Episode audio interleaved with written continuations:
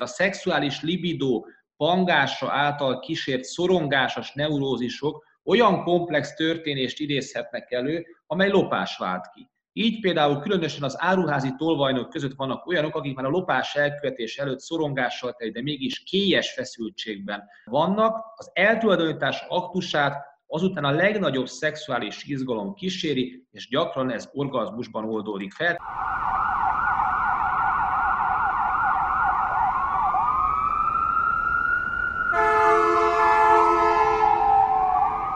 Sziasztok, ez a Tango és Kes, Bezsegyi Tamás, illetve Böcskei Balázs, itt továbbá a 24.hu bűnügyi podcastja. Pár héttel ezelőtt már beharangoztunk egy témát, amely tabut öntögető, vagy legalábbis félreértésekre okot adó, azt majd eldöntik a hallgatók, illetve lesz ebbe segítségünk is. Még például Tóth Eszter Zsófia, Clio Intézet kutatója, történésze. Szia, köszöntünk! Sziasztok! Szervusztok! Mind a kettőtök, tehát Eszter és, és Tamás is ismeri Albrecht Ochmannnak nők tolvajlási büntettei és okai című munkáját. Hát nyilvánvalóan a hallgatók azt mondják, hogy hirtelenében ezt most hallják először, valóban nem egy korszakos jelentőségi munkáról beszélünk. Szemben az én folyamatos dezinformációs hadjáratommal ez nem egy NDK-s munka, bár színvonalát tekintve bőven beillhenne egy NDK-s korabeli kriminalisztikai munkának is, hanem Hamburg 1965. A hallgatók kedvén tartalomjegyzék részt megosszak, a nő jellemvonásai, miért lop az ember, lopás és a nő biológiai szakaszai, lopási bűncselekmények, tolvajnok és értelmezésük, nők lopási bűncselekményei és a női szexualitás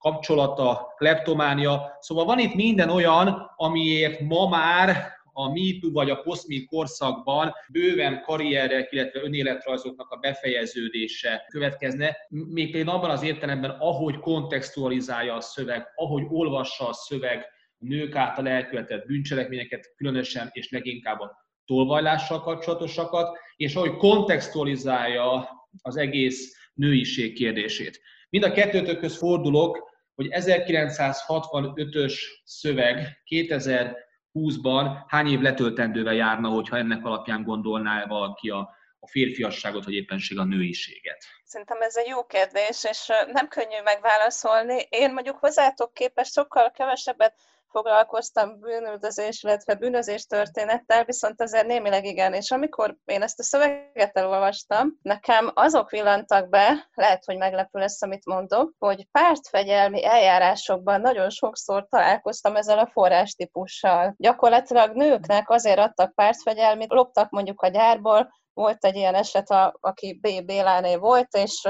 azt vette észre a környezete, a harisnyagyárban játszódik természetesen a történet, narancsot kezdett el vásárolni, és ez ugye az akkori körülmények között a többiekhez képest kirívó jólétnek számított, és akkor ugye kiderült, hogy a gyárból kilopta a harisnyákat, és azokat eladta az ismeretségi körében. De gyakorlatilag nem ez az egyetlen ilyen eset volt. Amit ezzel a szöveggel kapcsolatban már itt az elején kiemelnék, ebben a korszakban nő nőket, mint érzelmi lényeket közelíti meg egy kriminológiai, kriminalisztikai szöveg, ez annyira nem meglep. Persze más, ez a mából olvasva, de akkor, aki ezt leírta, az nem érezte úgy, hogy ő ezzel valami rosszat tesz, sőt, amikor mondjuk a szövegben például utal arra, hogy női menstruáció milyen hatással lehet a bűnelkövetésre, ez abban a kontextusban ez itt teljesen helytálló lehetett. Hogy visszautalván és még erejéig hadd kapaszkodjak be, Utaltál itt a pártfegyelmekben megnyilvánuló nők által elkövetett bűncselekmények, illetve azok konstruálására. A korabeli kutatások, a szocialista, az úgynevezett szocialista, meg az úgynevezett kapitalista elgondolása a nők által elkövetett bűncselekmények, te kutatásaid alapján mutatnak különbséget? Tehát az, amit most olvastunk ebbe a Hamburgban kiadott szövegben, nagyjából nagyon hasonlóan konstruálják meg a nők által elkövetett büntetteket, és azok leginkább okait a szocialista blogban is. Ez így van, és ugye, ha gondolunk a magyar irodalomra, ugye Raskó Gabrielának van a Női Bűnözés című kötete, mely egy évtizeddel később, ugye 1978-ban jelent meg, de azért ott is, amikor tipizálja a női bűnelkövetőket, kiemeli az, akár ugye gyilkosságnál is, a nők sokszor ugye érzelmi hatásra követnek el ilyen cselekedetet, akár ugye gondoljunk egy olyan esetre, hogy mondjuk évek óta bántalmazott nő a végén ráborítja a forró gulyáslevest a férjére, és az, az meghal, tehát ugye ez mondjuk egy nő által elkövetett gyilkosság, és tehát a Raskó kötetben is ez úgy van, hogy a nőknél, a bűnelkövetésnél az érzelmi szála sokkal erősebb, és ugye ezért is van mondjuk az, hogy csalást is sokkal többször vagy nagyobb arányban követtek el nők, mert mondjuk ugye lehet, hogy benne volt egy olyan párkapcsolatban, amiben a férfi rávette erre. Tehát, hogy ugye a nőket úgy jelenítik meg, vagy ábrázolják, mint befolyásolható, érzelmileg sokkal inkább meghatározott lényeket, mint a férfiak. És ugye ez persze de most maradunk persze ugye a szövegnél, hát maga ugye a nemi erőszak kérdésköre a 60-as években, az is egy nagyon izgalmas kérdéskor, ugye, hogy mennyire erős volt akkoriban az áldozathibáztatás. Tehát, hogyha mondjuk például egy lány bemászott a kiskatonáknak a szállására, és ott mondjuk őt megerőszakolták, akkor erre azt mondta a bíró, hogy minek ment oda. Tamás, nyugtassál meg, hogy te, aki a kriminológiai, kriminalisztikai irodalomnak a katedra felüli oldalán is voltál, illetve vagy. Nyugtass meg, hogy ezek a típusú szövegek, meg elgondolások, amit ugye Eszter is tett rá utalást, azért eléggé mélyen több évtizeden itt vannak a magyar társadalomban, meg a régióban, meg a térségben.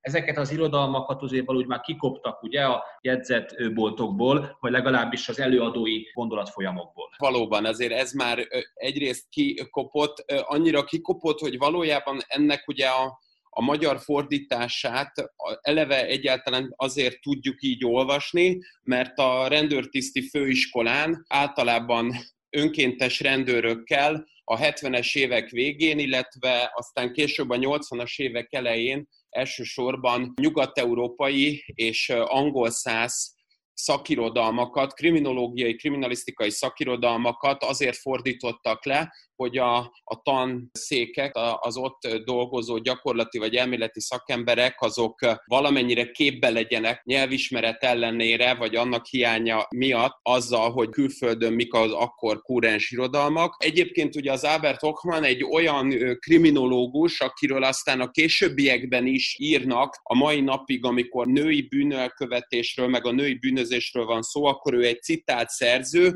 leginkább abból a szempontból, amit a az Eszter már említett, hogy ugye a női testet is elemezni vélte, vagy elemezni kívánta a bűnelkövetés kapcsolatával. Lényegében az a, a mostani szakirodalmi álláspont, hogy az Ochman az nagy rész infantilizálta a női bűnelkövetőt, és egy olyan típusú az indulatai, az érzelmei által vezérelt szereplőnek, aktornak képzelte el, aki nem tud olyan meghatározottan és olyan előre tervezetten tevékenykedni, mint mondjuk a férfi társak. És gondoljunk hmm. bele, ez ugye ez kapcsolódik is a női bandák. Tehát ugye a női bandák így kifejezetten például Magyarországon a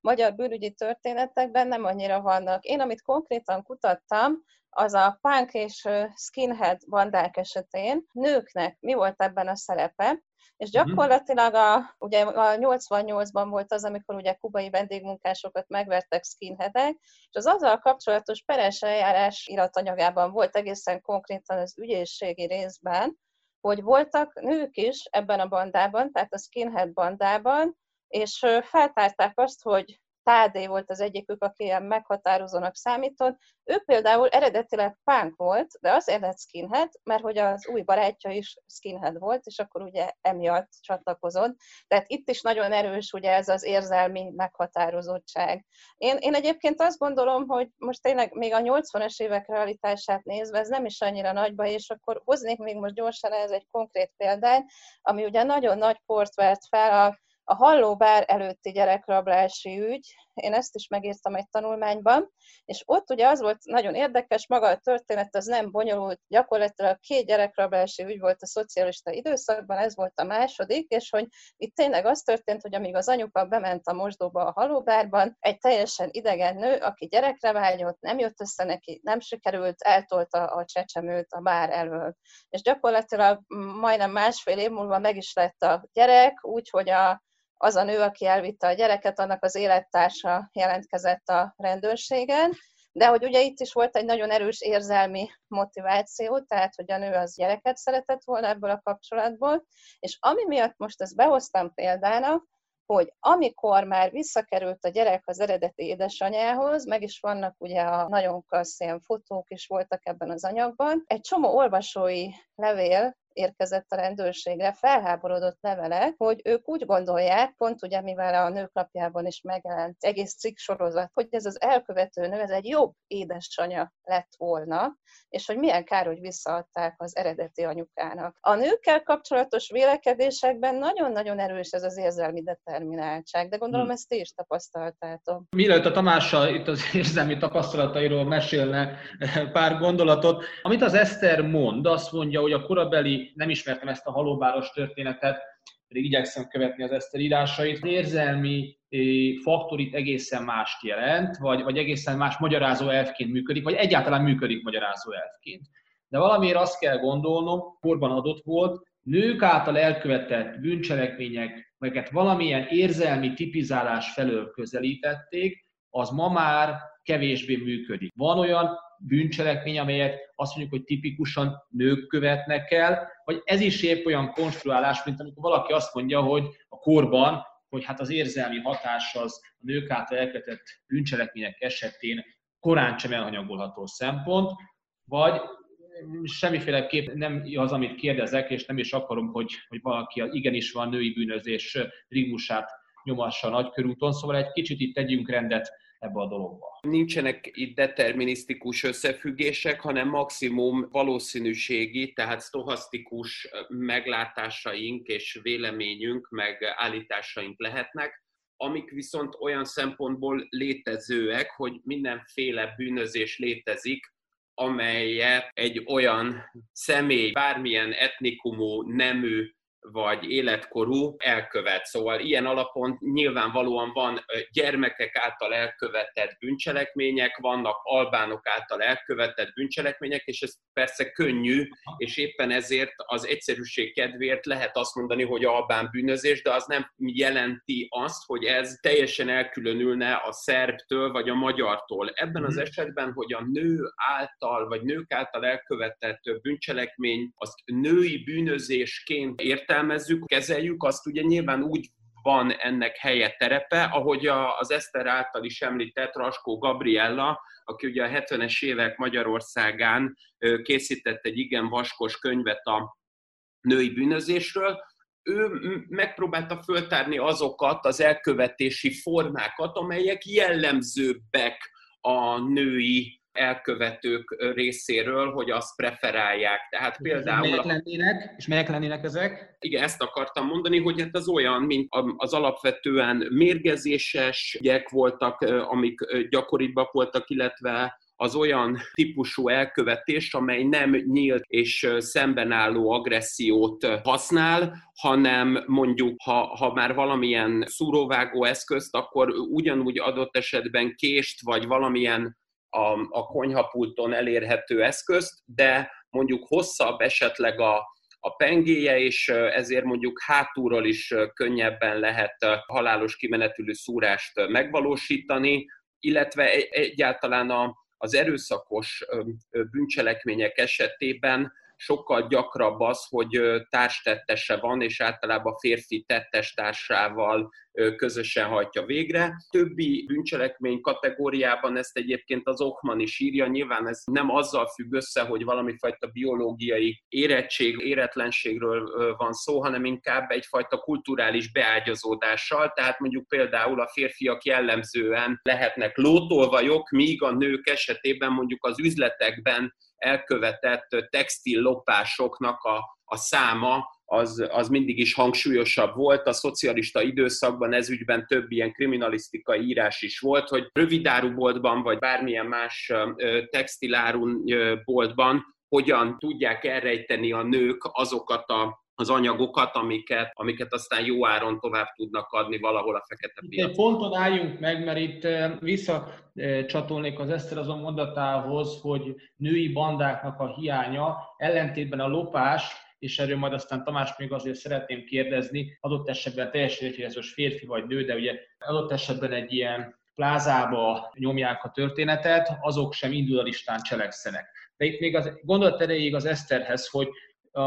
mondtad, hogy nem jellemzőek a női bandák, ezzel azt is mondod, hogy a szocialista Magyarországon inkább a női bűnözők azok vagy individualista tevékenységet, vagy individualista bűnözők, vagy pedig alárendeltek, lásd az ilyen mozgalmi struktúrákban és a, a, a férfi akaratának, és a férfi mellett egy ilyen másodlagosat töltenek be, még az ilyen gang típusú ö, ö, szituációkban is. Pontosan, igen, ez, ez szerintem nagyon fontos, hogyha megnézzük tényleg a korabeli fotókat, és ha mondjuk egy punk bandát látunk, ott is ugye inkább a hangadók a, a fiúk, vagy, tehát, vagy a skinheadeknél, hát meg még annyira. Ami még fontos szerintem, volt egy kutatásom még régebben a csecsemőgyilkosságok a szocialista időszakban, a fővárosi levéltárban kutattam ehhez, és igazából az érdekelt ebben, hogy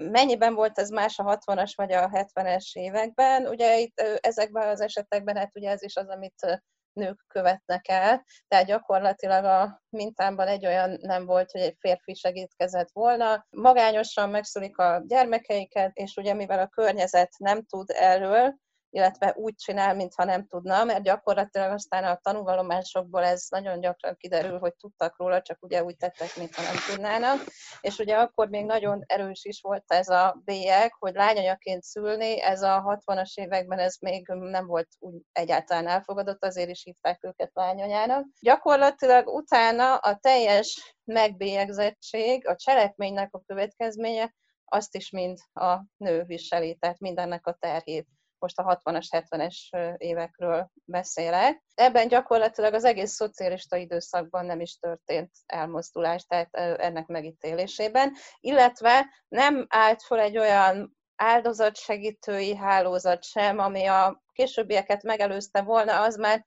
80-as évek második fele volt, amikor a Söpmérei kórház elé kitettek egy inkubátort, hogy inkább abba tegyék bele a csecsemőket, de de hát ez, ez sem volt annyira gyakori. Bolti szarkák, még egyszer mondom, most nemtől, kortól függetlenül, azok egyéniben dolgoznak, holott, mondtad te már ezt személyközi beszélgetésekben, hogy azért ez korán sem magától értetődő, sőt, ez egy, ez egy szervezeti munka. Nyilvánvalóan a szervezeti formája az, aminek ha tetszik, több értelme van, illetve ami önfenntartó tud lenni hosszú távon. Ezzel együtt nyilvánvalóan vannak egyéni elkövetők is, mert hogy ez bizonyos értelemben ugyanolyan, mint mondjuk a, a bicikli tolvajlás, vagy egyéb más olyan kis volumenű bűncselekmény, amely minden esetben tekintet nélkül arra, hogy most éppen milyen korszakot élünk, az a szabálysértési értékhatárhoz közel álló bűncselekményekről van szó. Magyarán szólva, ezeket lehet, könnyen lehet látenciába tartani, mert egy-egy esetben nincs akkora elkövetési érték, hogy az önmagában a hatósági figyelmet nagyon keményen kanalizálja. És innen nézve természetesen az egyedülálló bolti szarkáknak a a tevékenységét lehet úgy nézni, mint egy, egyfajta szükséglet kielégítés, vagy még inkább ennyiben talán az okmannak ö, nem teljesen ö, ö, föltől elrugaszkodott a minden állítása, amikor ugye azt mondja, hogy vannak olyan középkorú nők, vagy vannak olyan idősebb női elkövetők, akikkel ő ugye interjúzott, akik lényegében egyfajta ilyen szubstitúciós tevékenységként lopnak, amennyiben ez egyfajta élménykeresés. De a bolti szarkák, illetve az ilyen típusú szerveződés, mint amit az Eszter mond, az a szocialista időszakban, én azt gondolom, hogy főként annak köszönhetően is hiányzott, hogy alapvetően egy nagyon heteronormatív világképben élünk, még most is, de abban az esetben is azért önmagában már az a megrökönyödést keltett, ugye, hogyha ha egy nő belép mondjuk, vagy egy nő jelen van egy kocsmában, természetesen nem volt elképzelhetetlen, de ugye, ahogy Bödöcs Tibi szokta volt mondani, ezt még a Genfi Egyezmény is tiltja, hogy a férje után bemenjen a nő a kocsmába, ezzel együtt nyilván ez inkább a kulturális szokásoknak és hagyományoknak volt köszönhető, ugyanakkor egyébként azt is lehet mondani, hogy a női bűnelkövetés szervezettsége az komoly múltra tekint vissza, például az angol társadalmakban, mint mondjuk Londonban is, a 19. század elejétől bár léteztek az úgynevezett 40 elefánt nevű csoportok. Ez a 40 Elephants, ez egy olyan hosszantartó a csoport tagjai cserélődtek és tovább fennmaradtak. Ez egy olyan csoport volt, akik elsősorban üzleti lopásokat hajtottak végre, és ez a csoport egyébként ugyanezen a néven, ha bár folytonosan cserélődő tagsággal, hát majdnem 200 évig fennállt és működött. Ami szerintem ezzel kapcsolatban nagyon fontos, hogy a bevándorló nő, amikor megérkezik a városba, itt az utolsó gondolatodhoz kapcsolódva, akkor két út áll előtte. Az egyik ugye ez a tisztességes segédmunka, gyári munka, a másik pedig, hogy akár prostitúció, akár lopásjára lépni. És én úgy gondolom, hogy keskeny a határvonal, tehát hogy mondjuk milyen társaságba keveredik bele, kikkel ismerkedik meg, és akkor lehet, hogy pont egy ilyen női lopószövet kezedben sokkal inkább meg tudja magát találni. Amit szerintem még fontos, hogy hangsúlyozunk, és visszatérve az eredeti olvasmányra, én fontosnak tartom azt, hogy megkülönböztessük a női bűnözést, mert akárhogy is nézzük, az egy tény, hogy a női test az sokkal kiszolgáltatottabb, mint a férfi teste. Gondolva itt akár ugye a megerőszakolásokra, vagy ugye gondolva akár itt a a korban ugye üzletszerű kielgésnek nevezett prostitúcióra. Ezek azért tényleg típusú bűncselekmények, amiben egyszerűen nehéz lenne ezt felcserélni, tehát hogy nők erőszakolnak meg férfiakat, ez, ez még a szocialista időszakban sem annyira történhetett meg, és ugye végignézve a korabeli statisztikákat, amit azért fontos kiemelni, hogy azért akkor is úgy volt, a belügyi szemlecikkeit olvasgattam ez ügyben, hogy a nem erőszakoknak a 40%-a az közvetlen ismerős munkatárs, vagy ex kapcsolata volt a nőnek, tehát ugye nem az a klasszikus, hogy megy haza a parkban este sötétben egyedül, és a bokorból kiugrik valaki, és akkor ugye ráugrik. Így van. Szerintem ez azért is fontos, mert itt a, a női szerepeknek a beemelése és a, azon túlmenően a testiséget, azt, én azt gondolom, hogy természetesen nem lehet kihagyni a számításból, még akkor is, hogyha természetesen itt a, a, a kulturális szokásokról, meg a szocializációról beszéltem, de alapvetően ugye ezt a maga az Okman ebben a szövegben, ő ugye például megpróbálta a menstruációs ciklussal, vagy az ovulációval összekapcsolni például a női bűnelkövetést. Tólag azt gondolom megmosolyogtató az, ahogy ő ugye megpróbálta ezt igazolni, ezt az állítását, noha ő maga is egyértelművé tette, hogy miért is akarná a nő adott esetben őszintén megmondani egy rendőrségi vizsgálat során, hogy most menstruálta vagy nem, hiszen le is írja, nyilván olyan választ fog adni, amivel könnyebb vagy pozitívabb elbírálás alá esik. És ugyanakkor meg, amikor az Okman arról beszél, hogy a, a női bűnelkövetők, akikkel ő nem mint hatósági eljárás során találkozott, hanem interjús helyzetben, ott ez a fajta nemi ciklusokhoz bármilyen való összekapcsolódás, vagy bármilyen vonzalom felerősödése a különböző vágyaknak egyáltalán nem mutatott semmifajta kapcsolatot a kriminalitással, hanem én is azt gondolom, amit az Eszter mond, hogy itt inkább a női kiszolgáltatottság az, ami egy kulcsmomentum, és ebből a szempontból ugye a, a halóváros eset az azért is nagyon tanulságos, mert ugye ott az a hölgy, ez egy Pál Lászlóné nevű, akkor talán Dunakeszin vagy valahol Pest mellett élt ez a hölgy, és egyébként a, a saját életében nagyon komoly krízisen ment át, a férjétől elvált, ugyanakkor az édesapja őt nem támogatta, az ő működésére azt mondta, hogy ez nem a megfelelő női utat járja be, mert hiszen nem, nincs gyereke, és ként, és pont ezért is mondta az Eszter azt, hogy az állanyától pozitívan értékelték, mert hogy ő maga nagyon kitett magáért, és megpróbált jó anyaként viselkedni, miközben az eredeti édesanyja, aki meg ugye csak beszaladt egyébként pont karácsony előtt a halóbárba pisilni, az pedig ugye pont ugyanazon az okoknál fogva rótták meg, hogy elhanyagolja gyermekét, noha csak percekre hagyta magára, és innen nézve itt egy olyan helyzetről beszélünk, ahol egy nőt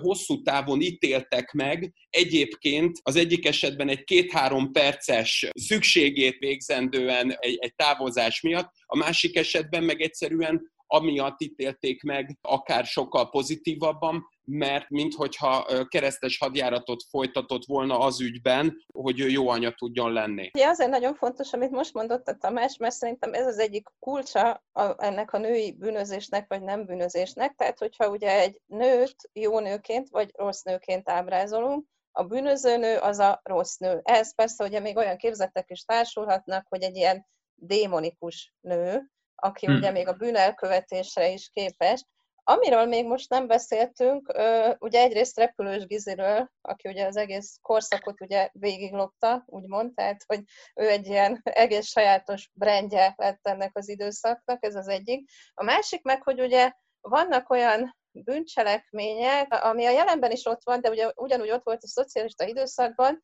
amit most ugye ezt az unoka bűncselekménynek szokták mondani, de hogy ugye becsöngetnek idős emberekhez, kirabolják őket, elszedik a pénzüket, nő csönget be, és kedvesen szól egy idős emberhez, azért az ugye sokkal hatásosabb tud lenni, mint hogyha mondjuk egy marcona,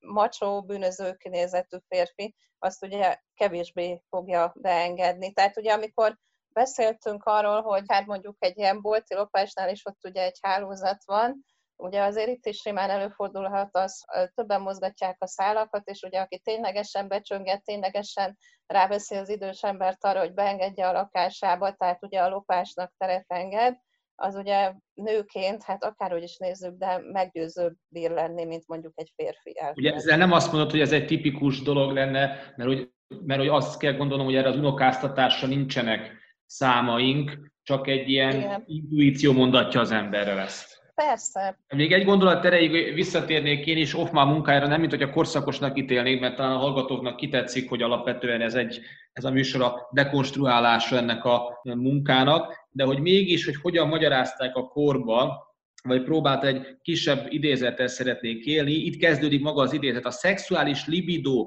pangása által kísért szorongásos neurózisok olyan komplex történést idézhetnek elő, amely lopás vált ki. Így például különösen az áruházi tolvajnok között vannak olyanok, akik már a lopás elkövetés előtt szorongással teli, de mégis kélyes feszültségben vannak. Az eltulajdonítás aktusát azután a legnagyobb szexuális izgalom kíséri, és gyakran ez orgazmusban oldódik fel. Tehát a lopási hajlam, mint szexuális sportcselekvés születik meg. Ezzel kezdte Eszter, hogy ez valahol, hogy így írják és konstruálják ezt a dolgot, ez a kornak megfelelő, idézérve azt a megfelelőt, meg a Tamás is, de azért bárhogy is van, kérdezze veleteket, azért felolvassa az ember ezt az idézetet, akkor úgy valahogy a csengőnek 1965-ben is meg kell, hogy szólalni a fejükbe. Leegyszerűsít? Nem tudom, nagyon eufemisztikusan fogalmazok ezzel a szóval. Így aztán mi az a fordulat, amikor, mi az a társadalomtörténeti pillanat, amikor ezek az olvasatok megfordulnak, akár a szocialista, vagy akár az úgynevezett kapitalista világ megközelítési módjában, és ezek aztán teljesen kikopnak. Mi kellett a társadalomba bekövetkezni ahhoz, hogy el ettől a vulgár pszichologizálástól,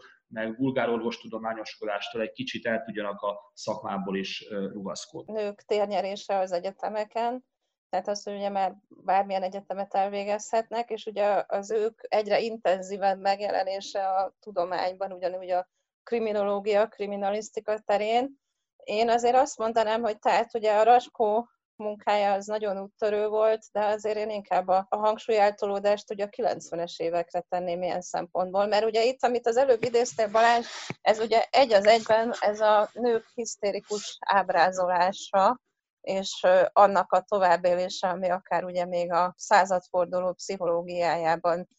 gyökerezik, és ugye ebben a nő, mint egy ilyen ösztön lény, illetve asszony állati ábrázolásmódban megjelenítése, hogyha ugye nincs szexuális élete, akkor a elfolytásai szorongás, ugye akkor még nem mondják depressziónak, stb. nem jelenik meg ilyenekbe. Azért is tenném én ezt a 90-es évekre, mert ugye például a gyes bevezetése után megjelenik a korabeli beszédmódban a gyes betegség, tehát ami ugye megint az, hogy egy női sajátosság, hogy azért, mert a nők otthon maradnak, be vannak zárva, ezért elkezdenek depressziósak, meg hisztérikusak lenni, és azért ez egy elég népszerű volt még a 70-es évek végén, a 80-as évek elején is. Korhangulatok is vannak, tényleg lehet azt mondani, hogy mindig van valami fajta zeitgeist, ami alapján egyébként elképzelik a női bűnelkövetőt. Leginkább ez, én azt gondolom, hogy azon túlmenően, hogy a, a nő szerepét azért is másként ítéli meg a tudományos diskurzus, mert alapvetően azért ebben a rendészet tudományi és kriminológiai szakmában is ugye az első kutatók eleve férfiak voltak, akik ahhoz hasonlóan, ahogy általában az értelmiséget kutató szociológusoknak is mindenről önmaga jut eszébe, így valójában először inkább kiszorultak a nőkkel kapcsolatos meglátások, szisztematikus kutatások. Ugyanakkor azt gondolom, gondolom, hogy az is egy problémát jelent, hogy vannak olyan típusú bűncselekmények, amelyekben a nők aránya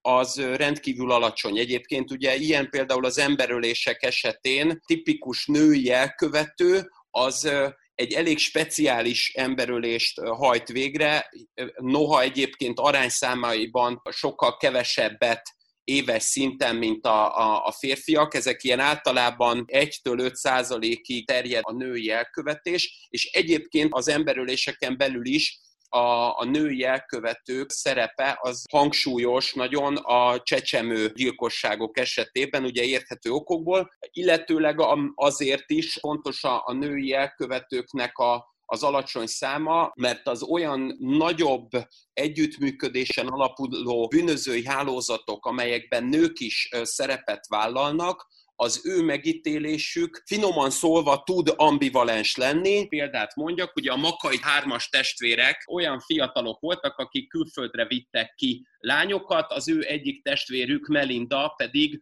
nem volt elítélhető, mondván ő csak kényszerítve volt, hogy prostitúciós tevékenységet hajtson végre. Későbbiekben úgy merült föl, hogy ő maga is egyébként szervezte fiú testvéreivel együtt ezt a prostitúciós hálózatot, ezt az emberkereskedelmi tevékenységet. Eszter, megemlítetted az előbb repülős Gizinek az esetét, akivel kapcsolatban én mindig zavarba vagyok, hogy, ez egy, hogy repülős Gizi egy mítosz, félre ne értsen senki, de valami fajta szocialista vagy rendszerváltáskori korabeli bűnözői plusfigura, aki aranyos, trükkös, kiátsza a hatóságot, olyan, mint a lehetne akár a nagymamánk, mások aztán újra meg újra bekeretezik, hogy azért mégiscsak itt egy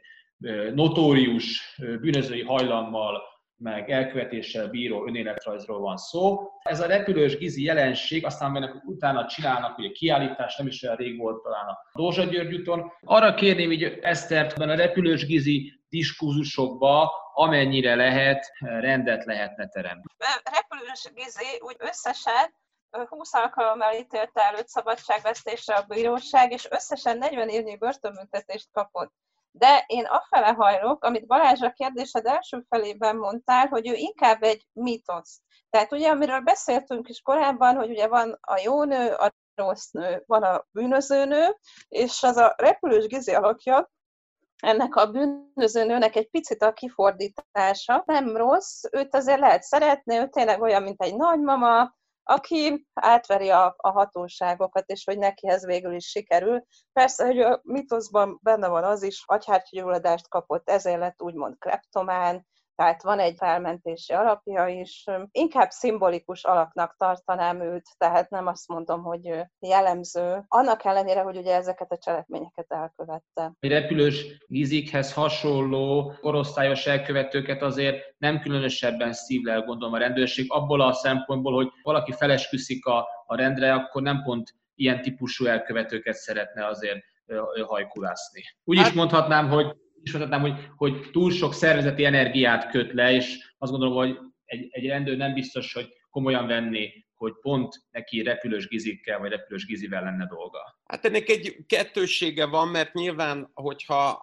úgy képzeljük el, meg úgy gondolkodunk a rendőri munkáról, mint egy olyan feladatvégzésről, ami egy klasszikus 8-tól 4-iges irodai munka, akkor alapvetően nyilván az ilyen típusú bűnelkövető, akit időről időre visszatapsolnak, és a börtönbüntetések után is egyébként pont ugyanott folytatja, ahol előtte abba hagyta, az nem tűdik hasznos vagy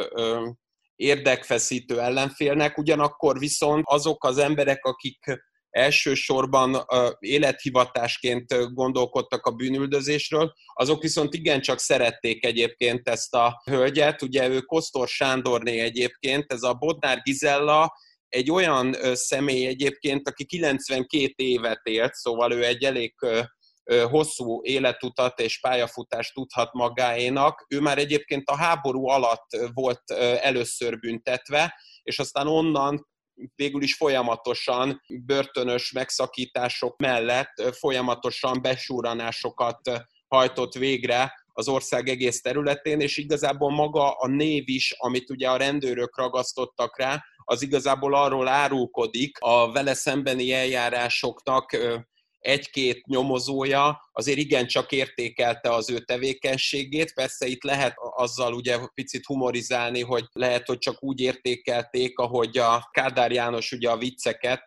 hogy ugyan értékeli, de nem szereti. Mindazonáltal a repülős Gizinek a tevékenysége inkább pont arra példa, hogy valaki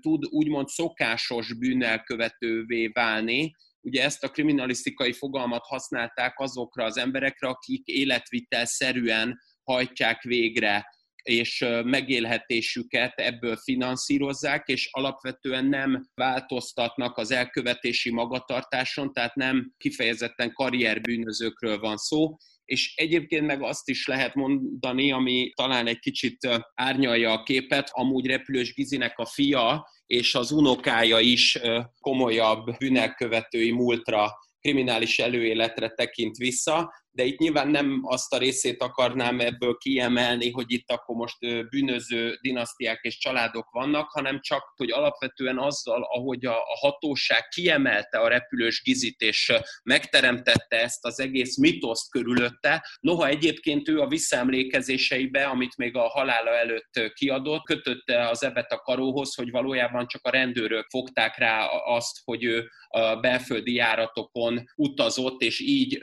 pattant meg meg az elkövetési helyekről nagyon gyorsan. Egyszerűen a hatóságoknak könnyebb volt így megmagyarázni azt, hogy éveken keresztül miért nem tudtak a nyomára bukkanni. Tehát repülős Gizi egy szerethető karakterré is vált, ez főleg egyébként a rendszerváltás után abban öltött testet, hogy már-már médiasztárrá avanzsálódott, ugye ebben egyébként elévülhetetlen érdemeket szerzett a Fábri Sándor is, aki többször meghívta őt a műsoraiba, illetve hát egyéb Grecsó Krisztián irodalmár volt az, aki sajtó alá rendezte Kosztor Sándornénak a visszaemlékezéseit. Ahogy ugye Tamás most mondtad a médiát, ez szerintem nagyon-nagyon fontos, és ami a, a női bűnözés kapcsán nagyon sokszor gondolkoztam egy, ezen, ez ugye egy 2000-es ezredfordulós sztori, amit itt a végére behoznék, Sime Kitty, aki megöli a nevelőapját, ugye ott van egy halálos beteg édesanyja, ő aztán köztársasági elnöki kegyelmet kap, akkor, amikor ugye mindez az egész zajlik,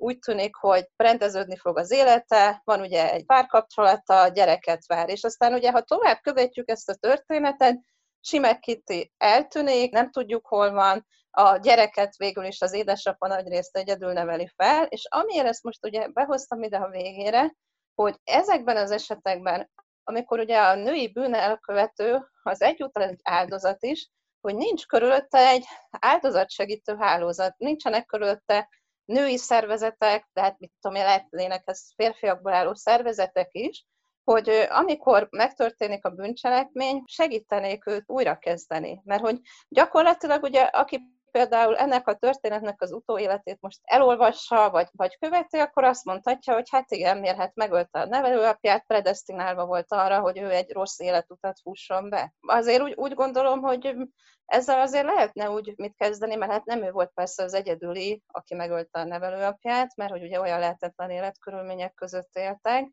hogy itt azért szerintem még